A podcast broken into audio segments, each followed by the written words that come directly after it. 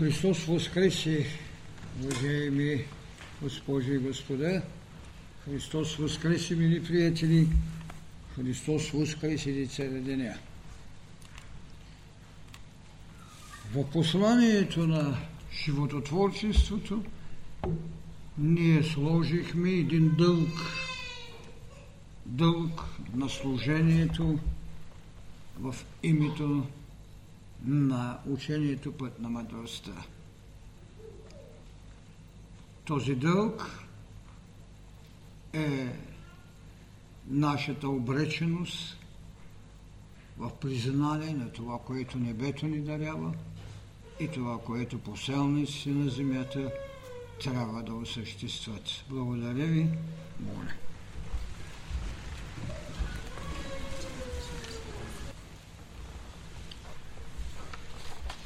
Както знаете, тази вечер лекцията е принципи на обезземяване и възземане в учението път на мъдростта.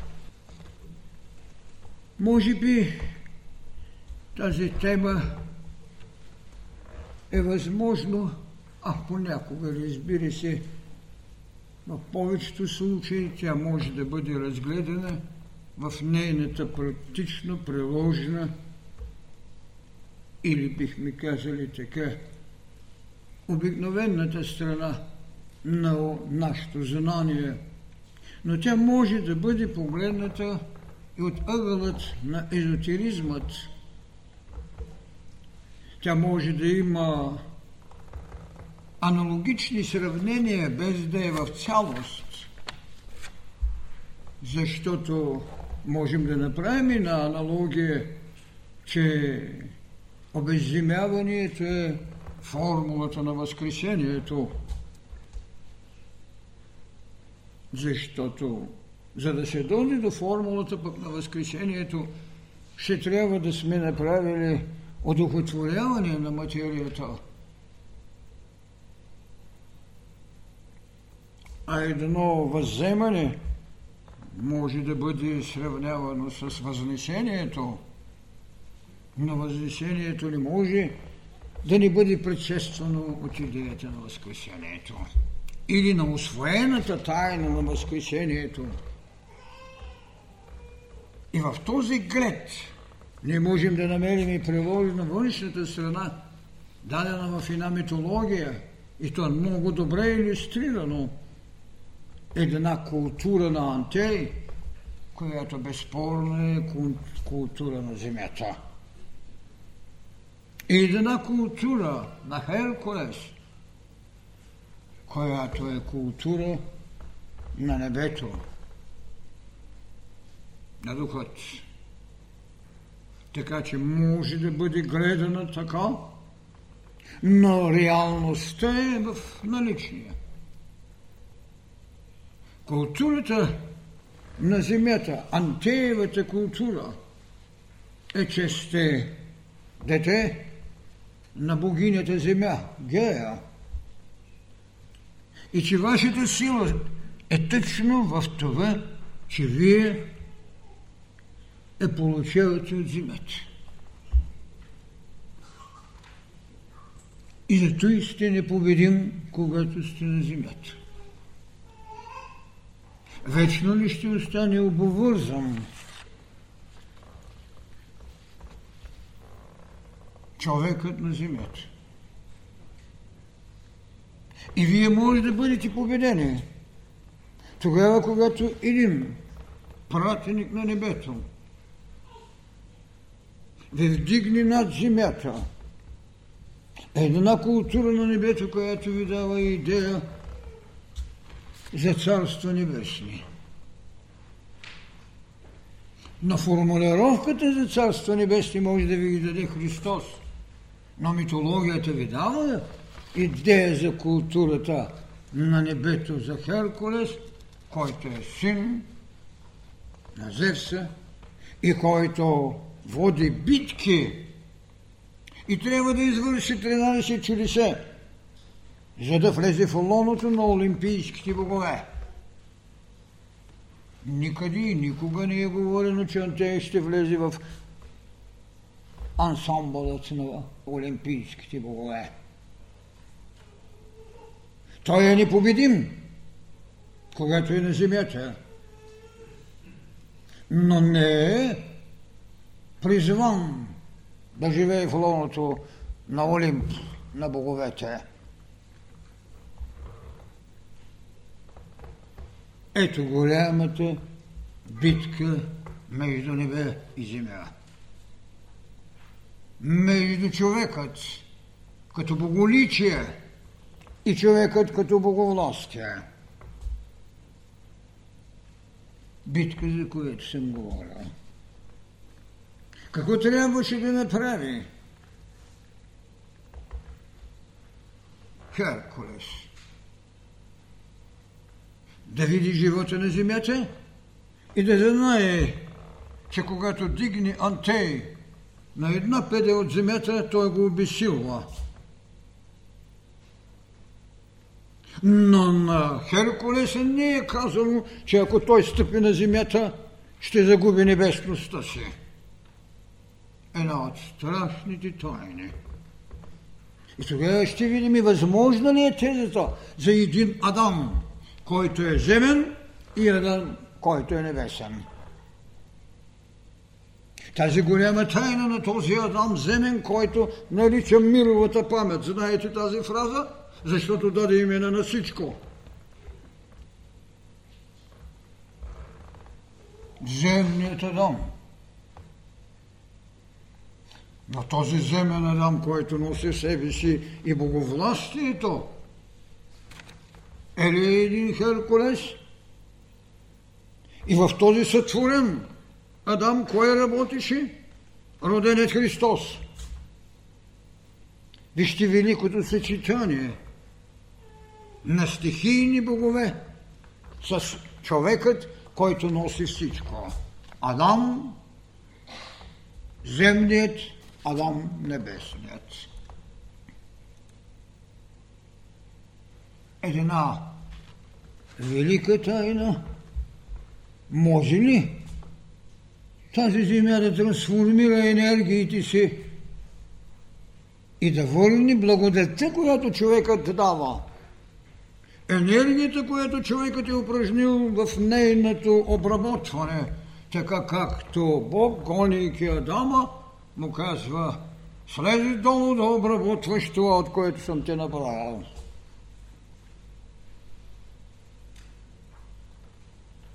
Следователно, Адам носи на нова енергия. Една енергия, която в него божествеността, не само сътворената клетъчност, прилага. И не само Адамовият ум, а диханието като откровение.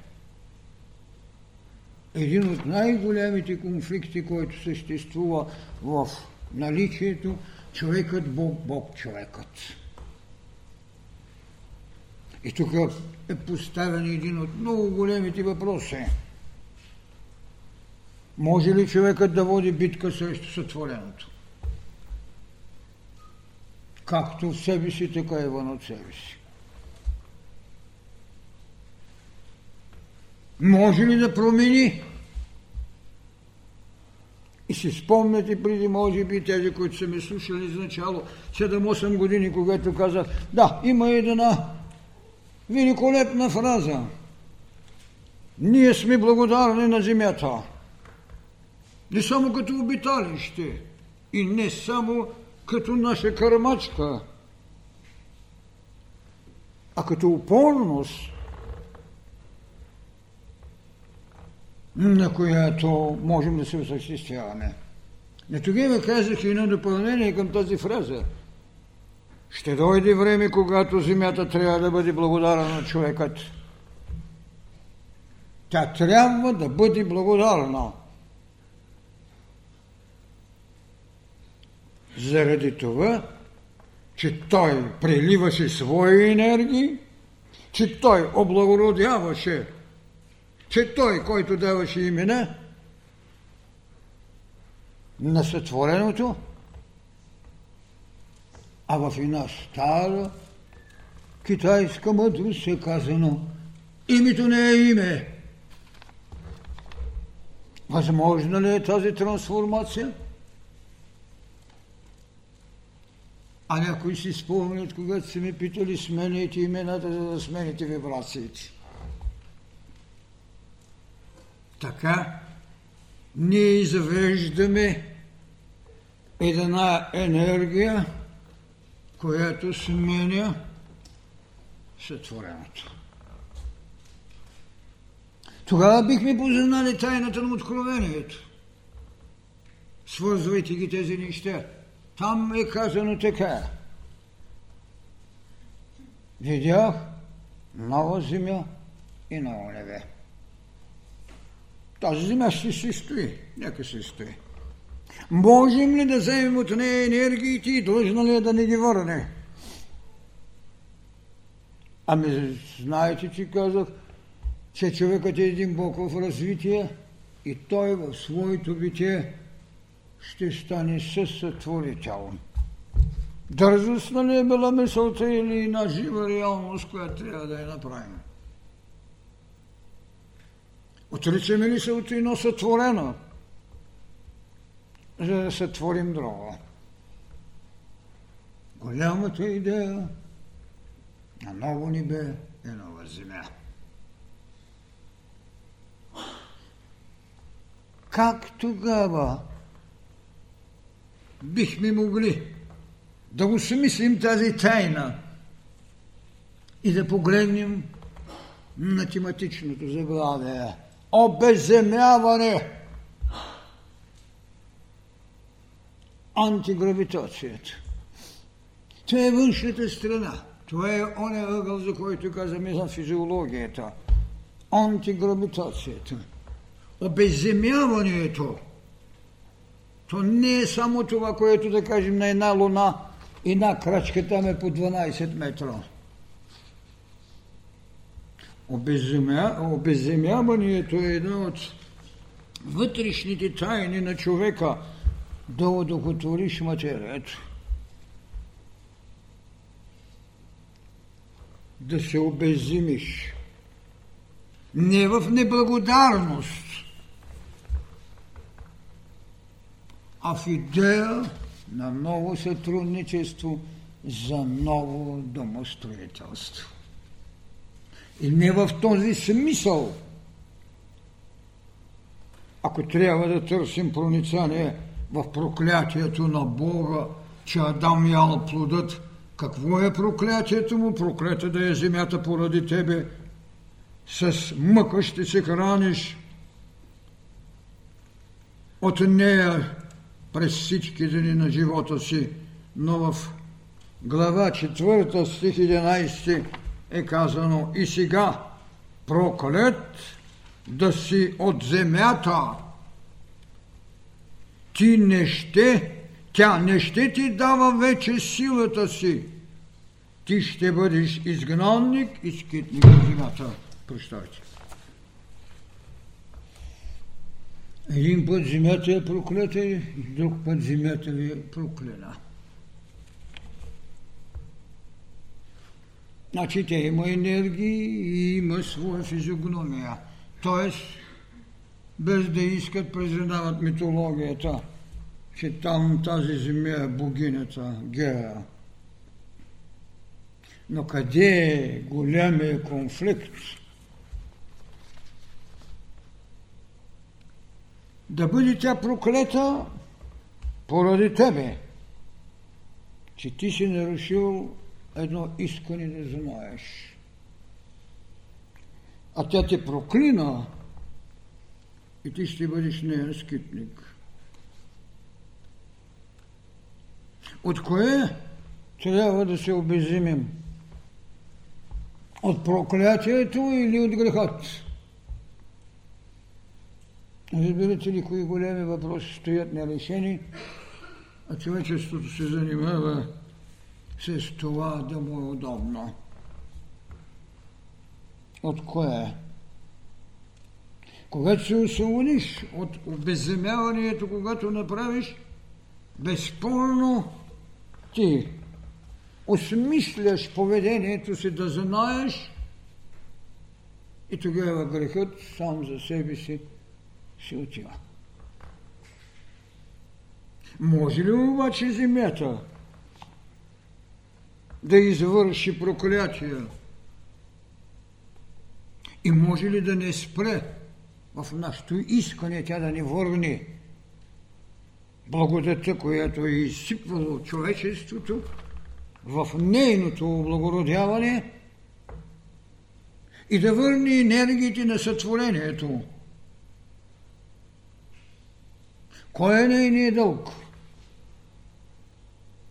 Да служи на човечеството? За това не е сътворена? Или човечеството да служи на нея, както бяха попитали евреите Христос. Съботата! Би събота е създадена за човека, а не човекът за съботата. И ние с основание можем да попитаме, земята ли е създадена за човека?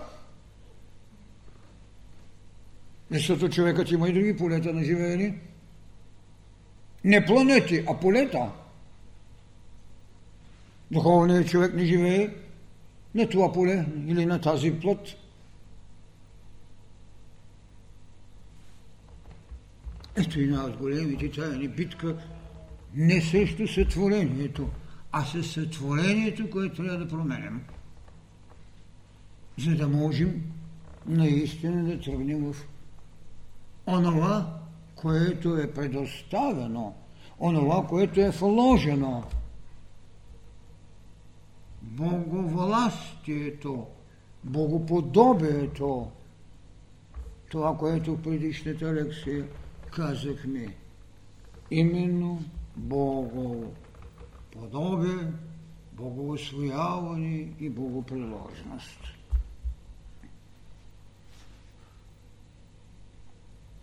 Тази земя, прокълната и прокълнаваща –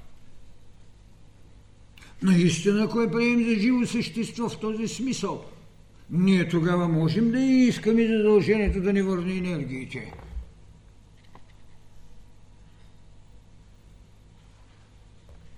И все пак тя наистина направи такъв ход, такъв ход. Тя позволи на Исуса в помазаничеството му на Христос да излезе от отроба. Човекът, жената ражда човекът. Отровата на земята ражда възкръсналец. Това са проблеми. Тогава можем ли да упражним проницание за обезземяване? И трябва ли наистина да извършим и това обезземяване в неговата езотерична тайна, макар на гледната формула да е на лице? Кой е възкресва? Оздухотворената материя. Кой обеземява? Човекът събуден и пратен за развитие. Тогава дългът на човекът към земята е наистина потребен до часа на възкресението от отровата на земята. На пътят до там разгледахме го. Някои го наричат средалчески, аз го наричам път на развитието. Вие имате една социална голгота – Имате и налична Голгота. Трябва да бъде мината. Вие имате едно преображение, за което говорихме вече миналата лекция. Вие ще носите един кръст. И всичко това в края на краищата е сложено в една фраза. Този, който иска да ме последва, да си вземе кръста и да се откаже от себе си. Човекът като мирова даденост може да се освободи от сътворението. Тогава чак се разбира, че в сътвореният Адам работи родения Христос. Тоест, когато се родиш от духът, спокойно можеш да изведеш от гроба и да слезеш, да вземеш съподвижниците на Едама от черепа на Голгота. Всичко онова, което работеше на тази земя. С още по-голямата насоченост. Ново небе и нова земя. Нов ум, ново тяло. Вижте тогава колко странна и дълбока е фразата. Това не е само проблем на доктрини. В стари мехови ново вино не се слага. Колко ясно уточнено е казано в Откровението. Ново небе и нова земя. Вие не можете посланието на едно ново небе да го сложите в старата земя, в старото тяло. Ето това е голямата идея. А без земяването и възземането, което може да води до аналогията за възвишението. Но кога? Когато имате възкресение, 40 дни след възкресението, вие може да направите възнесение. Вие можете след обезземяването да направите възземане. Иначе Антей е вечно при вас.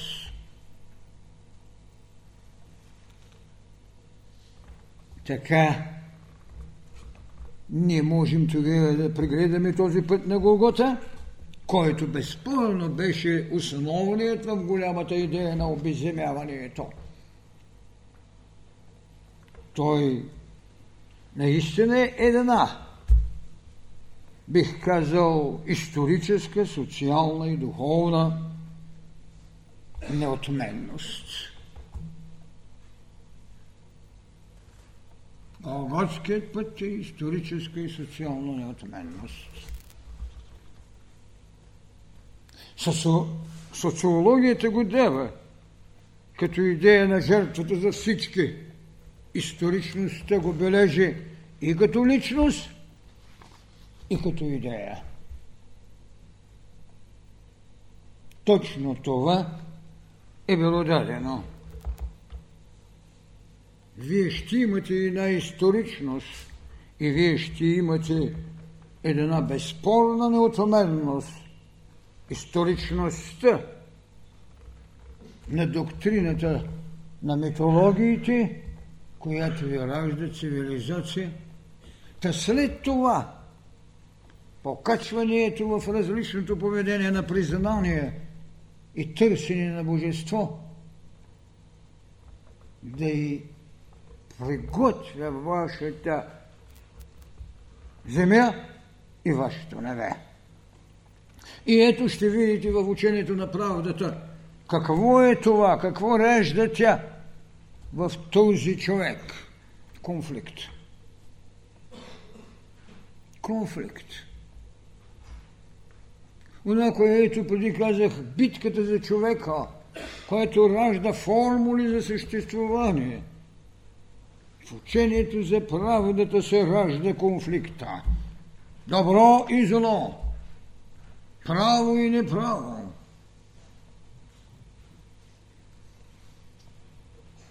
Грешно и безгрешно. В учението на любовта ще намерите родена идеята за помирението – идеята за прощението.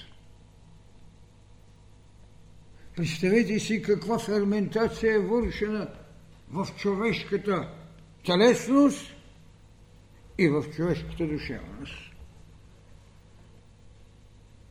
Тогава ще иерархият ангели, архангели, серафими и прочее, прочее, които трябва да ви сътрудничат.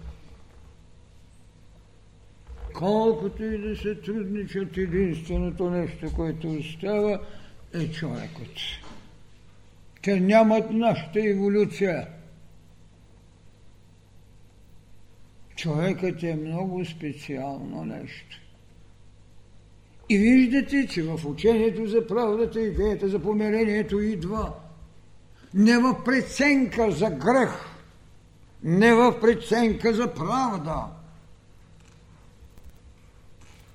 а в преценка на мисълта като преложено деяние, което ви определя поведението.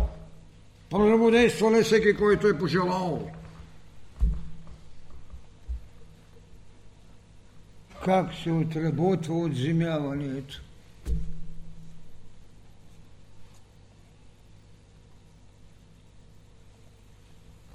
Така Христос остави една от големи тайни.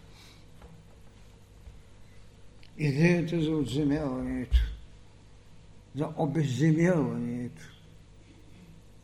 Трябва да търсите нейното поведение вътре, а не конфликта в правдата, който ви държи на консумирана на земята или на телесата ви. Правда или неправда не в ревността и не в приложената жестокост. Това е въземане на кълнащите сили на обеземяването. Но ние не можем да предоставиме събудените простъпъци само на телесата си.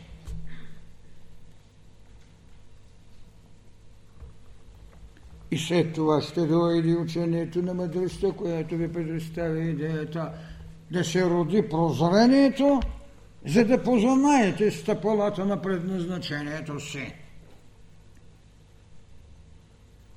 Човекът Бог в развитие. Няма зло, има не има добро.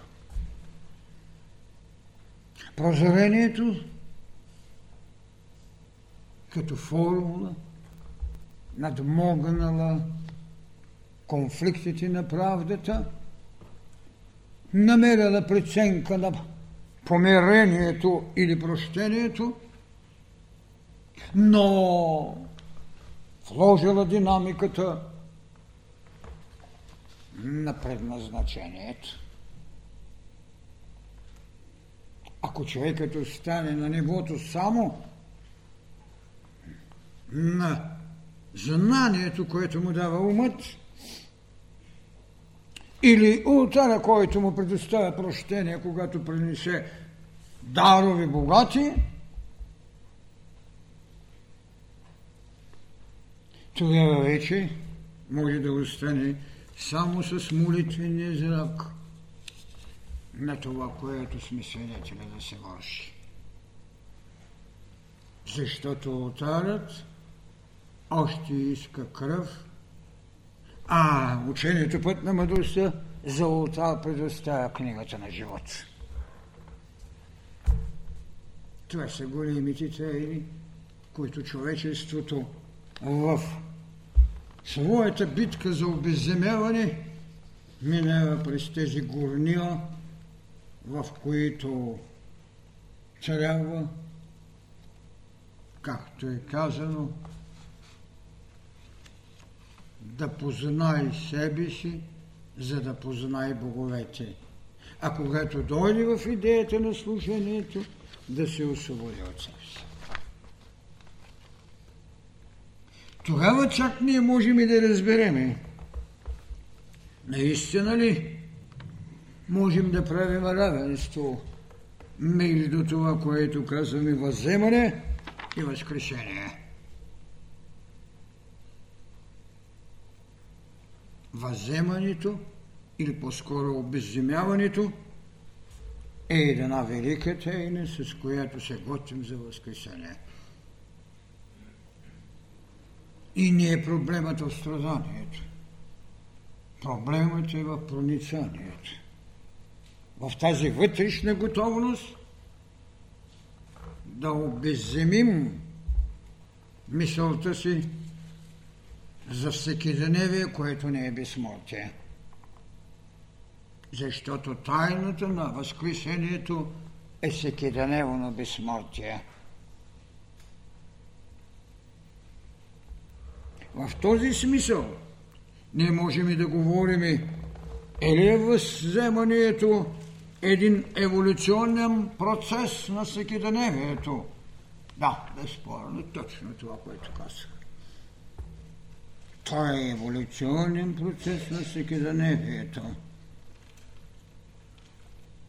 Всекидневието би изгубило своята стойност, ако не е всекидневен процес в идеята, че Възкресението е всекидневно безсмъртие.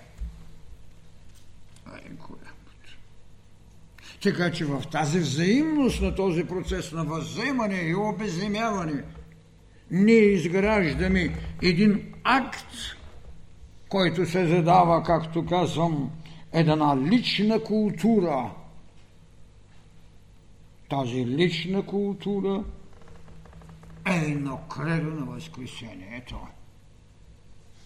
Затова бяхме казали в посланието съвършенно ясно, че трябва без болка да се простим с старите престолнини на своята мисъл, на своята душа, на своя дух. Ето това е непреривният процес на еволюцията – да се простим, тогава може да се осмисли още повече голямата лекция свобода от съдба като еволюционна енергия. Тогава чак могат да се разберат, че всички лекции следват един свой ритъм. Тук правят едно търсене на един ключ за някакъв нов храм. И този храм има един нов алтар. Книгата на живот. В този смисъл има едно предупреждение с каква прецизност трябва да правим това обеземяване, за да не стане обезумяване. Защото казах, не забрава на културите, а отговорна преценка на забравите. Това е, което няма да доведе до обезумяване, когато водиш битка за обезумяване. Защото някои с особена стръв тръгват да правят упражнения, за да събудят кундалини – и след това обезумяват.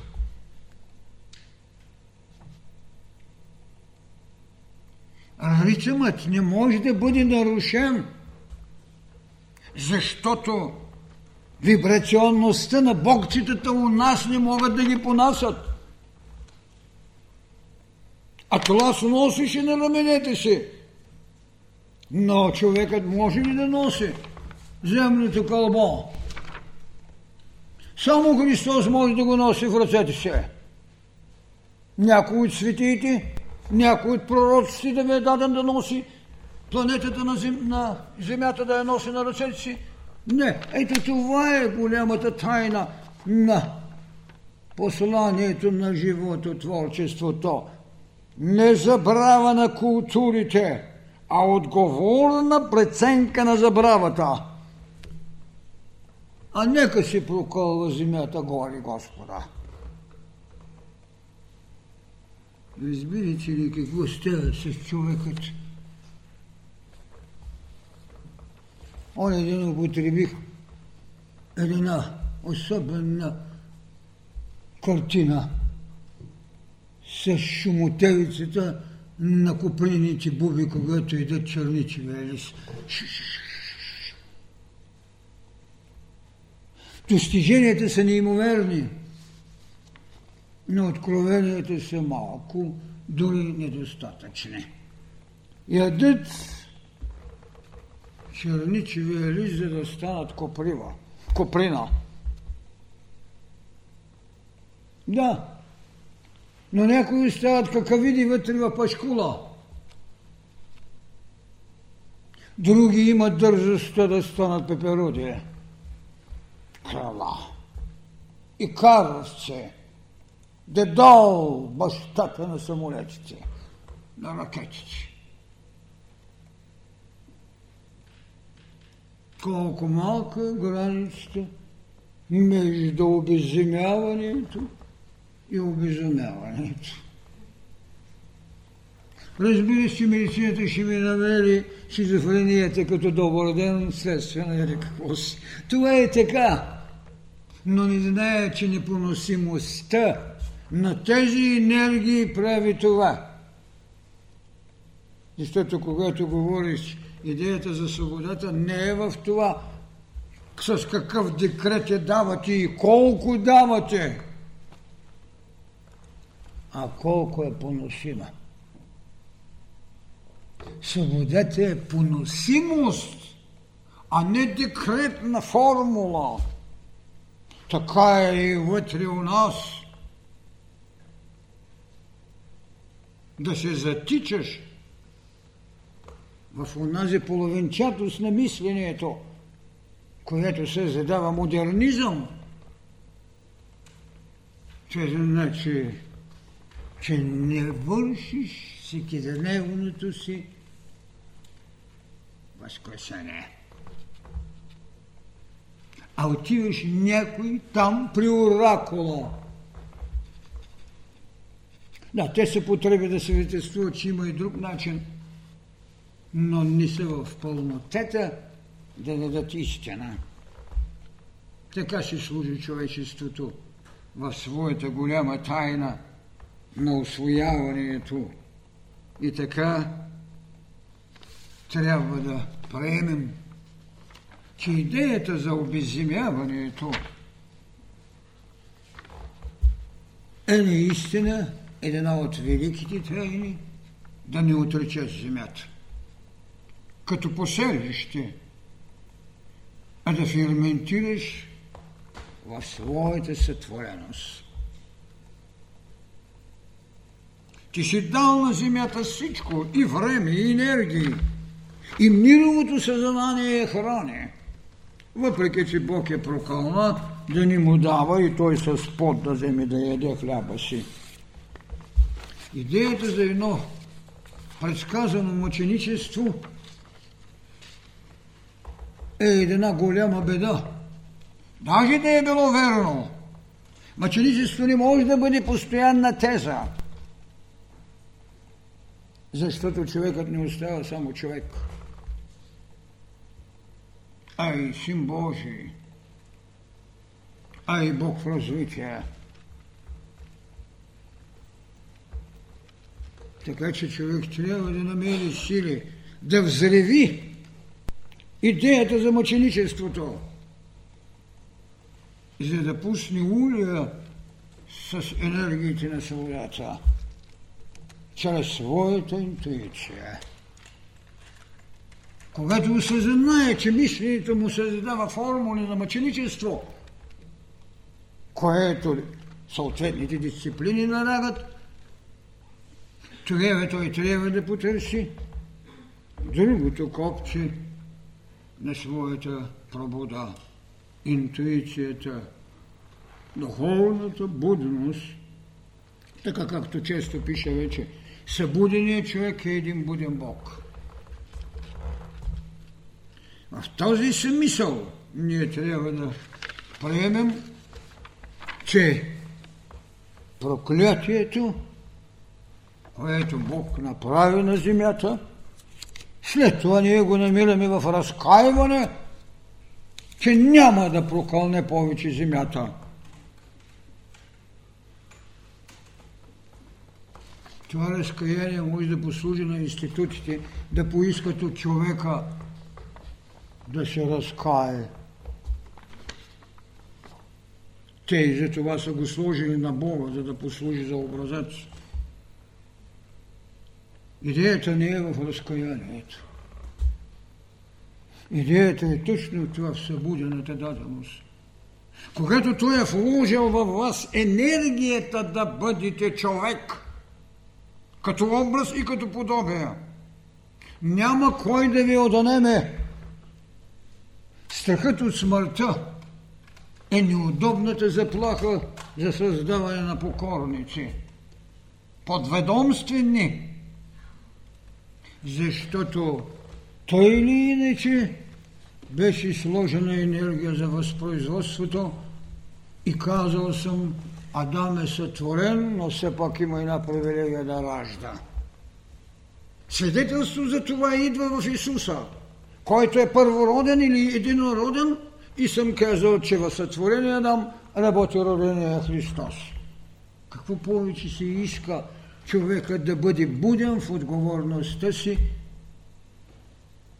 да изведе, така както имахме лекция, да изведете вложения Бог във вас, обеземявайки се, въземайки се, тази велика тайна да удохотворите материята, демонстрирана и в дадени личности приложена – Идеята е обаче човечеството да живее с, с култура, една нова духовна вълна. Не личността, която е изградена, а човечеството, което трябва да се изгради.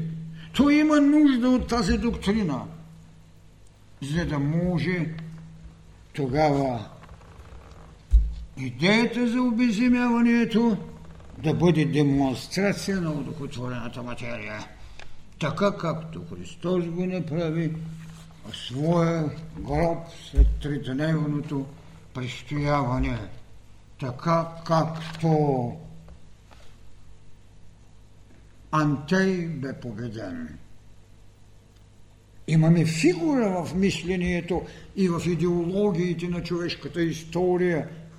Да победиш земята. А именно Антей. Аз не знае скръпта на неговата майка каква е. И това не ми е грижата. Дали ге е плакала. Важното е, че небето се е радвало, че в лоното на небето отиват удохотворените.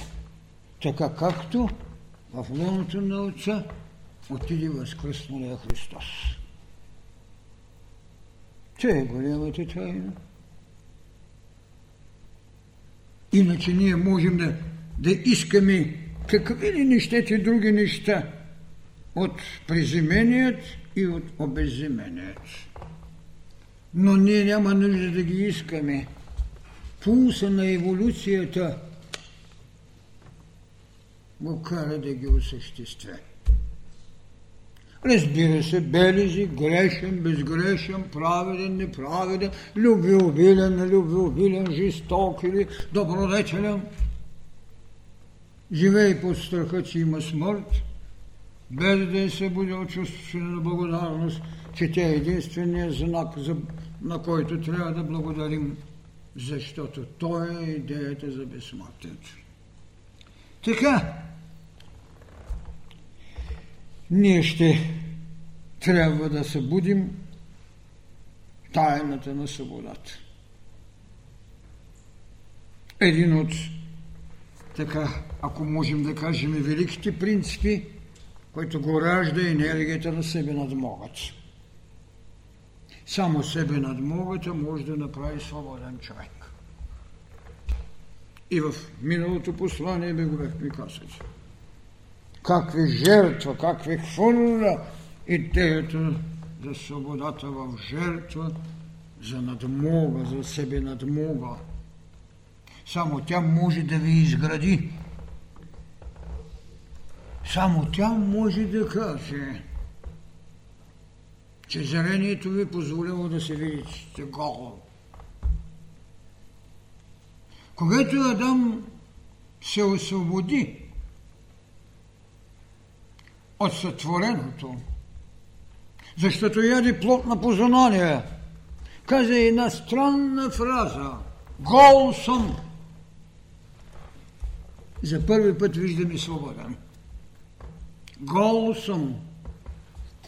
Бог веднага знае, че е ял от забраненото, за да се усети, че е гол. Гол. Гол съм. Ето от тази голота, което е именно събудения човек.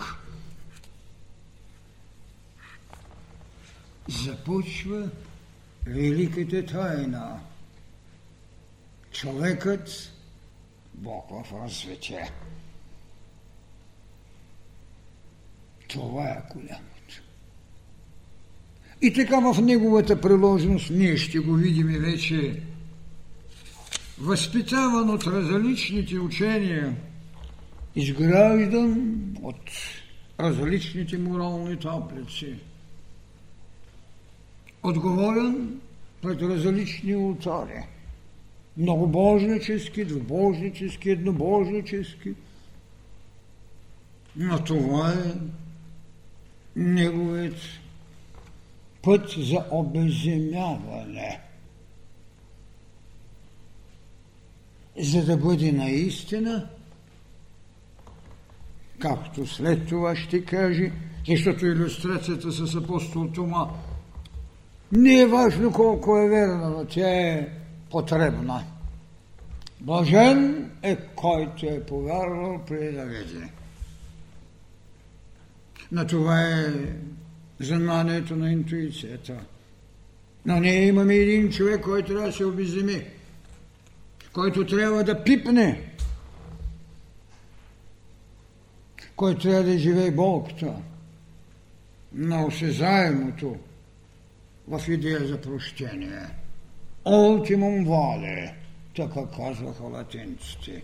Последно с Богом трябва да каже на себе си, за да може познанието на интуицията да му отреди алтаря вътре в него. Така че цялата тази битка между човека и Бога е една жива реалност. А не искат да бъде признато това чудо. Човек може да води битка с своя сътворител не искат да бъде признато, защото институцията, която утвърждава иерархиите, за да ги награди, не иска да загуби тронната си власт. Така е и в личния живот. Бащата винаги иска почет от челето защото иначе е оскърбено достоинството. Правилно е да се каже почитай баща си и майка си. Но какво да правим, когато синът надкрачва бащата в идеята да един Пенчо Славейков, който пише неговия баща. Пенчо чети, Пенчо не чете, Пенчо учи, Пенчо не ще, но Пенчо поне с един милиметър е по-гениален от баща си заради великото прозрение, че можеше да има един по-голям Бог. Бащата се бореше за свободата на една земя, а синът е направи, че е плът на Бога. Какво проницание! Бащата води битка за една земя, за свободата на една земя а се не те прави единосъщна с Бога. Виждате ли колко неудачи има по отношение иерархията? Но когато човек озрее своята божественост, той не може да оскърби човешкото, защото знае, че той е в път на обожествяване. Това е голямата истина. И тогава никой не може да бъде обиден. Тогава себелюбието отсъства. За да имаш това, което казваме. Без себе си, служение. Но за сега те работят. Те страдат. Те се жертват. И аз някъде бях ги писал за всеки деневето се работи или за обикновеното.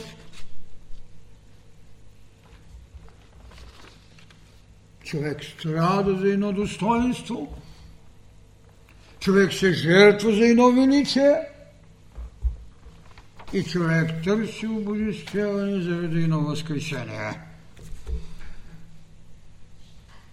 Така че, когато някой иска да намери последователност, дали съм казвал някакви излишни неща, нека им намери връзката далече или близо, те не се късат. Никога не се късат. Така че на някого му олеква, когато може да каже нещо. Но не знам на тези, които крадат безмерно това, което не познават, дали им е олеква. Защото он ден получаваме една книга, която половината са украдени нещата и там дори е написана собствена мисъл, че човекът е Бог в развитие и че няма зло и прочее, прочее. Е, вижте сега, подобно нещо не мога, не мога да приема, че говори за стойности. Нищо обидно няма това, което съм казал, да е на света. То не ми трябва. Но обидно е, когато обличате чужда дреха, която не е по ваша мерка. Тогава или, както народа казва, лошо скроена или още по-страшното лошо ушица. Това е големата тайна. Така че една такава лекция, която можем да кажем едно велико таинство, да приемеш, да водиш всекидневна битка за обеземяване и в сънното зрение на човека да се вижда, защото там той по-леко се вижда как се възема лети. И тогава аналогиите, че след едно възкресение, което е на 40 ден, идва възнесението,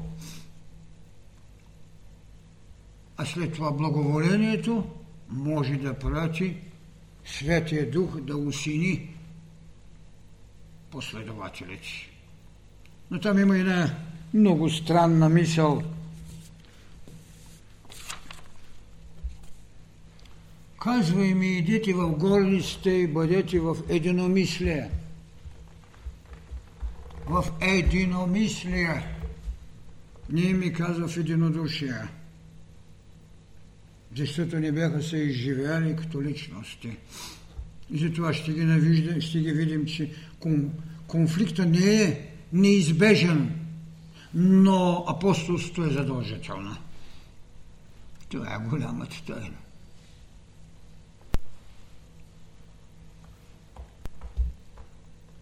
Като благодарим на търпението, че един час си откраднах, Разбира се, има много подпори, които може да намерите в тази идея, в лекции, посочени ми тук и разни неща, в големите книги на свещеното мислене,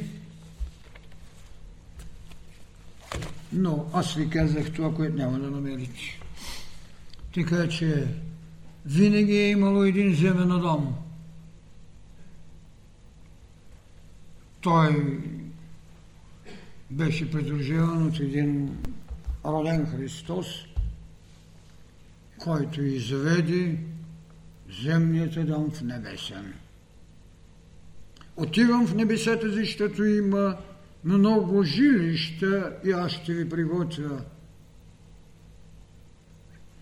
Идеята за многото жилища е точно личностите – които макар и събрани уж в единомислие, той им отдаде отделни езици, а не един общ покров.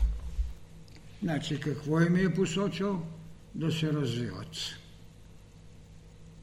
Учението път на мъдростта предоставя не идеята да имате, а да бъдете. Тя е, която остава тайната. Човекът е един Бог в развитие. В развитие. Благодаря.